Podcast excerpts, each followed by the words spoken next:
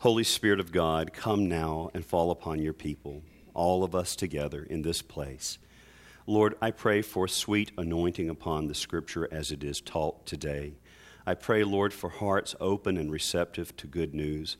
I pray, Lord, for the conviction of the Spirit in areas of our lives where we need to be challenged.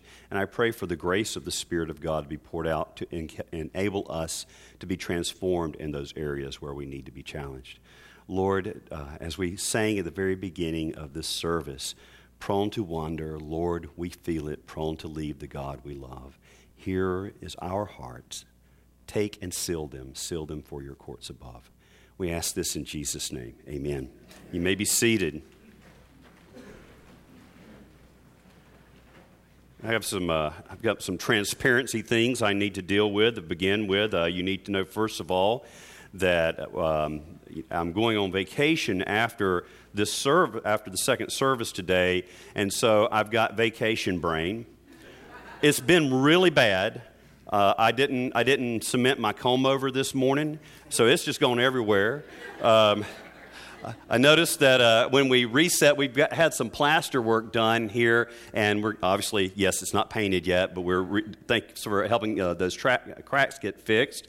But then when we put the the, uh, the, the furniture back, we didn't get it all exactly right. So if it's really bothering you that the cross is on the wrong side of the torch over there, um, you're going to have to be like me, and we're just going to have to deal with it till after the service. Another thing about transparency and confession I need to make is that this is not my favorite parable. This parable from Luke chapter 10 that Jesus tells, the parable of the Good Samaritan. And uh, first of all, I mean, obviously, you know, the clergy are the bad guys in this, right? And we just don't come off looking very good. I've been, I've been driving by people on the side of the road ever since. It's, it's just not my favorite. But beyond the fact that uh, it, it, paints clergy in a, in, a, in a bad light, which people thoroughly enjoy, I must say. Uh, I know I always did when I was growing up. But the thing about it that is also a little concerning to me is that um, we think we know what this parable is about.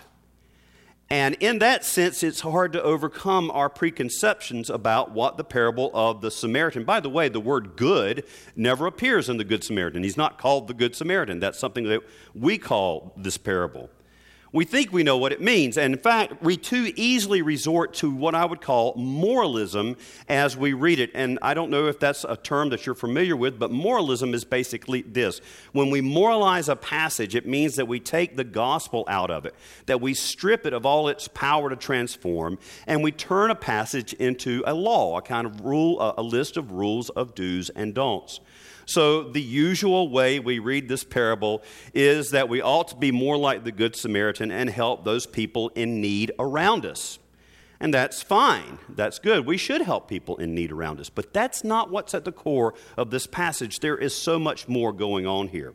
So let's just look at this text. If you're following along, it's in Luke chapter 10, begins at verse 25. And here is the setting Jesus is questioned by a lawyer. And by that, it means, uh, Eddie, it's not talking about you. Um, it's talking about, it's talking about an expert in the Jewish law. It's talking about someone who had made a life study of the Torah. And so this lawyer gets up to test Jesus. And we don't necessarily have to think that this was an overtly hostile test. Uh, he is I, I want to give him the benefit of the doubt. I think he is probably determining if Jesus is a true or a false teacher at this point. and the test is the most essential question that the lawyer can think of. If you're going to test somebody on, on right doctrine, you might need to go to the core of that teaching. And so he asked Jesus, How do I in- inherit eternal life? What does it mean to come into God's kingdom? How am I to be saved? And as a good Jewish rabbi, Jesus answers his question with a question, that's right. Thank you. He flips the question. He says, Well, you're an expert in the law. How do you read it? What's your interpretation? And the lawyer gives this answer love God and love your neighbor. And Jesus says, That's exactly right. Do this and you will live. Now, when Jesus says you have answered correctly, the word in the Greek there that Jesus use, uses for correctly is orthos orthos. It, it's the same root as we have for the word orthodoxy. Or orthodox. Jesus is telling this lawyer that he has his doctrine exactly right. But that's not where it stops. The lawyer then asks another question. It says here in Luke 10, verse 29, but he wanted to justify himself, so he asked Jesus, And who is my neighbor? In other words, if I have to love God and my neighbor, I need to define the terms. Who is my neighbor? He sought to justify himself. In other words, the lawyer seems to be trying to limit the claim of God's word over his life. I need to know what the boundaries are. I want to keep the law, and that's all I'm going to do. I'm not going to go beyond that. And you know, oftentimes we want to shape the word of God in the same way. We want to limit God's, call, God's claim of our, on our lives through his word in the same way. We want to shape our interpretation of the law or the word of God to justify our prejudices and our behaviors instead of having the Word of God shape us. And so here's the real question then. This is what the parable is about. The parable is not just about, uh, it's not about do good to people on the side of the road. That's wonderful, and we should do that. Go and do likewise. The parable is really about answering the lawyer's question. And here's the question this is the key Who do I have to love, and who do I not have to love? Who am I supposed to love? What are the limits of that kind of neighborly love that is required of me in the Torah? Who is my neighbor? And so that's what the parable is all about. And then Jesus answers with those words we're so familiar about. He says, There was a certain man who was going down from Jerusalem to Jericho. And that's a literal uh, sense because that, that road is about 17 miles from Jerusalem to Jericho. It's the same road, I think the same road that is still there. I've driven that road, and it's like going through the Badlands of South Dakota. Now, I was in a tour bus uh, I would, let's be fancy, a pilgrimage bus. All right. We were on pilgrimage. We weren't touring the Holy Land, we were in, on pilgrimage in the Holy Land. And I, what I remember about the road going down from uh, Jerusalem to Jericho, first of all, you descend about 2,500 feet over that 17 miles. It is quite a descent from the, from the heights of Jerusalem down to the plain of Jericho near the Dead Sea. And what I remember is that it seemed like to me on that twisty, windy road going through those badlands that half the tires were hanging off a cliff most of the time. It was pretty scary. And so that road it was always known as being desolate. It was a rugged badlands, and it was a perfect location for ambushes. It was a notoriously dangerous road. And so this man is traveling down from uh, Jerusalem to Jericho. He is beaten, he's robbed, he's stripped, and he is left for dead. And the first two guys who show up on the road who see this man are clergy. Now, they're part of my guild. I'm going to give them as much of a break as I possibly can. They're not being intentionally bad here. They were trying to be good guys. They were keeping the letter of the law by not approaching a dead body. Because you see, if a Jew touched a dead body, he would be ritually unclean. And so, if this priest who was the first one to pass by, probably riding on a donkey, because we know priests usually rode on donkeys. They didn't walk from Jerusalem; they rode to, from back to Jericho. If he came to that uh, that uh, person found that it was a dead body by inspecting it. I've said before he could at least poked it with a stick, but he wasn't thinking like that. Uh, he, if he touched that body, he would have to go all the way back to Jerusalem and go through a week of purification rituals to get back his, his status of being pure and able to do his priestly duties. And the same thing is true of the Levite. He was concerned about the same thing. They were keeping the letter of the law by not approaching a dead body. And if a Jew touched the body, he would have been ritually unclean if it was dead. Also, if the man wasn't dead but was a Gentile, and since he was stripped, he didn't have any distinguishing characteristics as far as clothing goes, and he touched him, he would still be ritually unclean because he would have touched a Gentile. So these guys just weren't taking chances. Or maybe they thought it was a trap set by other robbers in order to get them to stop. Or maybe, maybe they were just in a hurry to get back home. But Jesus wasn't necessarily bashing the Jewish religious caste here. He just wants us to know that the people who passed these, this beaten man, the people who passed him by, were good, Torah observing Jewish folks. They were good religious people. And then Jesus tells that another man came down the road. And his hearers are probably expecting, because they're hearing this, you know, it's, it's, it's just like we have stories and they're told in threes, you know, the three bears and all that kind of stuff, you know. So we, that just tends to be a typical human trait is that in storytelling you tend to have things in groups of threes. And so it made perfect sense to the hearers. Oh here's the priest very religious guy. Here's the levite who's kind of like you know uh, they help the priests in the, in the temple. And so the next person obviously will be a devout jewish layman and that's where their expectations are. Here comes the Jewish layman, and he's going to be the example for us all here in this parable. And that's when Jesus turns the parable in a very incredible way, actually, a flagrantly, flagrantly subversive way. Instead of this being a Jewish layman, Jesus said, a Samaritan came by. Now, you and I can't begin to understand the animosity between Jews and Samaritans. It actually started way back in the year 721 BC when the Assyrians conquered the northern kingdom of Israel. And they led those 10 northern tribes into captivity, and they were never heard from again. The only people who got left behind were the nobodies of that society in the northern kingdom. And then the Assyrians resettled foreigners. And this is actually, if you want to know, this, this practice continued into the 20th century. Stalin did the same thing in, in, in order to uh, reduce the nationalism of the provinces of the Soviet Union during, this is back in the 30s and 40s, 20s, 30s, and 40s. What the Soviet Union did was they, they put, they took people like from Kazakhstan into exile or Uzbekistan into exile and put them somewhere else in the Soviet Union. And then they moved ethnic Russians into those areas to take over. And that way, you, you took away nationalism and resistance to the empire. And that's exactly what the Syrians were do- Assyrians were doing. They wanted to remove resistance to their empire. And so they moved their other people from all over the Assyrian empire into the land of Samaria, which is what the northern kingdom is called, hence the Samaritans. And those people intermarried with the Jewish remnant was, who was there, the nobodies who were there, the people on the bottom of the social to- uh, totem pole who were there. And between those folks, that what, had ha- what happened was you got a heretical, uh, kind of halfway Judaism formed out of that. And so, as far as the Jews were concerned, Jews living in Judea in the southern kingdom were concerned, these were half breed heretics.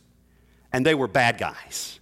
And there was a huge animosity between these two groups.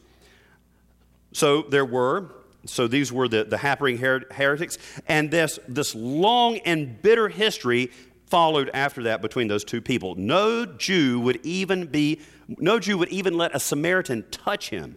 In fact, the lawyer at the end of this parable, you'll notice when it says, uh, Who was this man? Who was the neighbor to this man?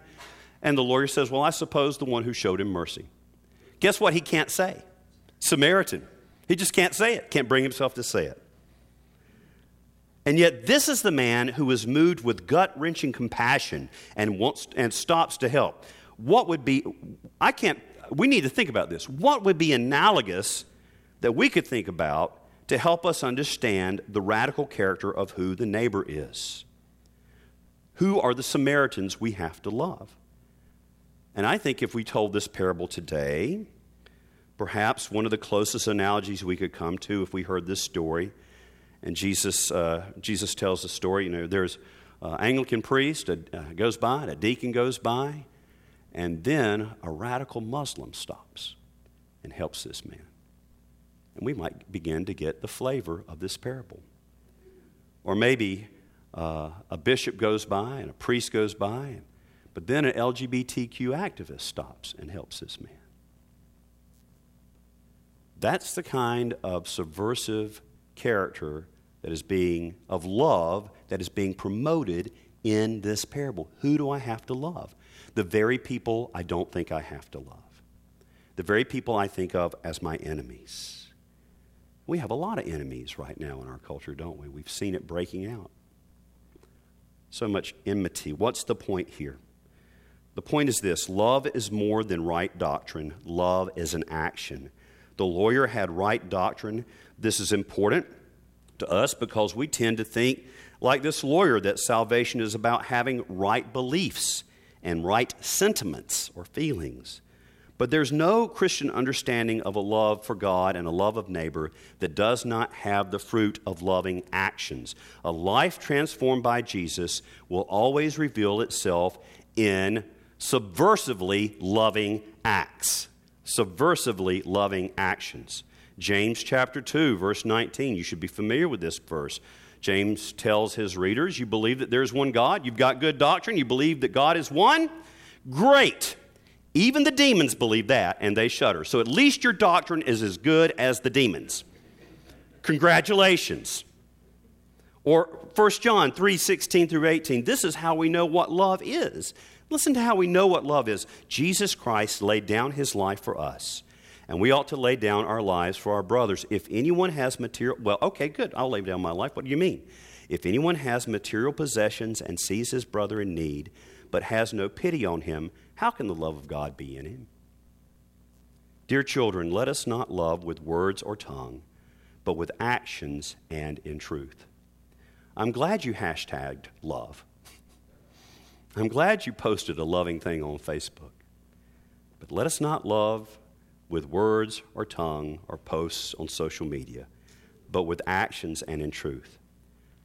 God's love does not know boundaries, and that's why you got saved.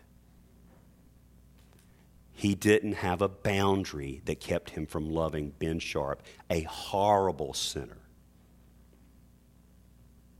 God seems to have gotten loose in the world, and he is showing up in the actions of Samaritans.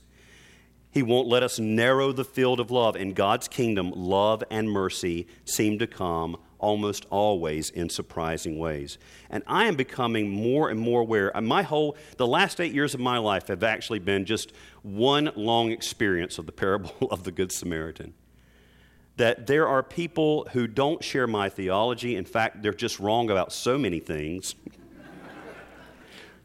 I try to help them, but inexplicably, they seem to be much better people than I am. I just don't know how to account for this. They tend to be more, I don't know why they're so generous and so self giving and so loving and in ways that I'm not. They should just stick to my expectations, but they refuse to do so. You know, sometimes I think we're afraid to love with that kind of reckless love. It is, it is a reckless, self forgetful love. You know, the guy who stopped, the Samaritan who stopped to help the man, yeah, it was robber infested territory. And he didn't think about that. He loved this man recklessly. And I think perhaps we're afraid to love like that because we're afraid that such a love will end up consuming us. If I start loving everybody like that, there won't be time for me. There won't be any enjoyment in my life. But that's when we're wrong. It's wrong because in the resurrection of Jesus Christ, we see that radical love poured out to its fullest end death on a cross for God's beloved enemies ends in the joy of resurrection, which is more astonishing, powerful, life giving love than we can ever possibly imagine, more joy than we could ever possibly imagine. So, who do we have to love? Well, we have to love everybody. But wait, there's more.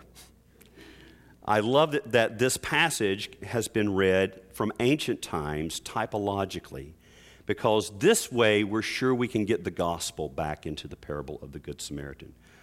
So, great Christian uh, church fathers like Irenaeus or Origen or Ambrose or Augustine, they all saw something else going in this passage, going in this passage.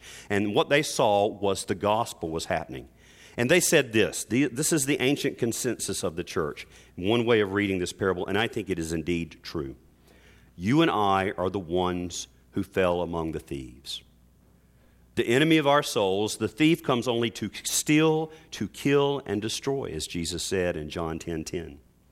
We've been left beaten, stripped of our dignity, half dead. And what the ancient teachers of the church says, we are alive in the body, but we're dead towards God.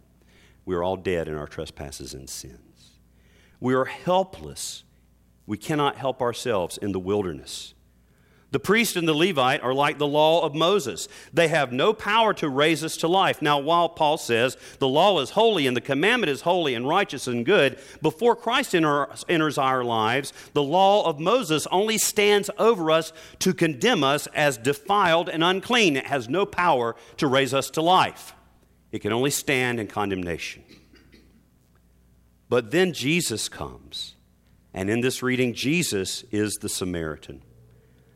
And he is like a Samaritan because it says in Isaiah 53 that Jesus was despised and rejected by men, just like Samaritans.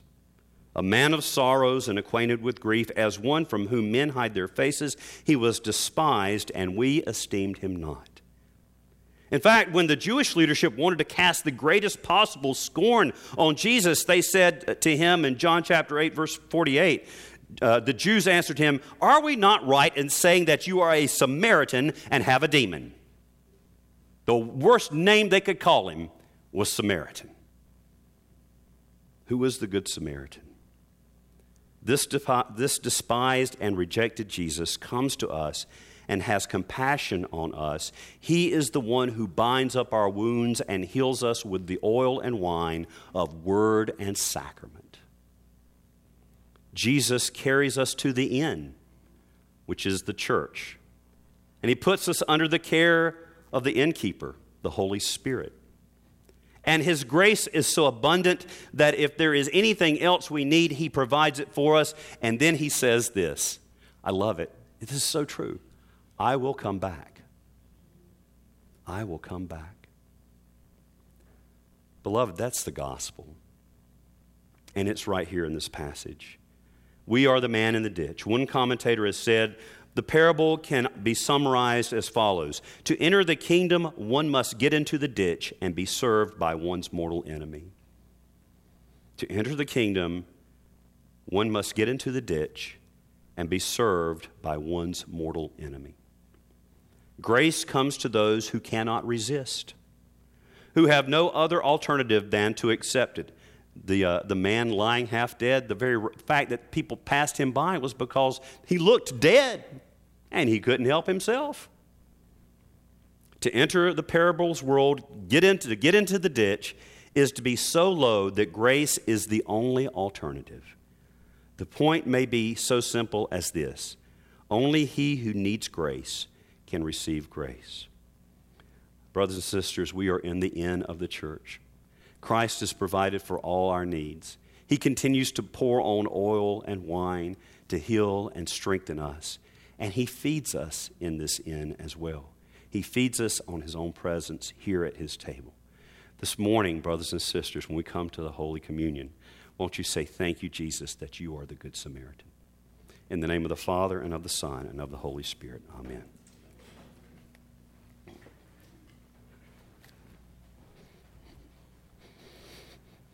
I invite you at this time to stand with me as we together profess the Christian Pledge of Allegiance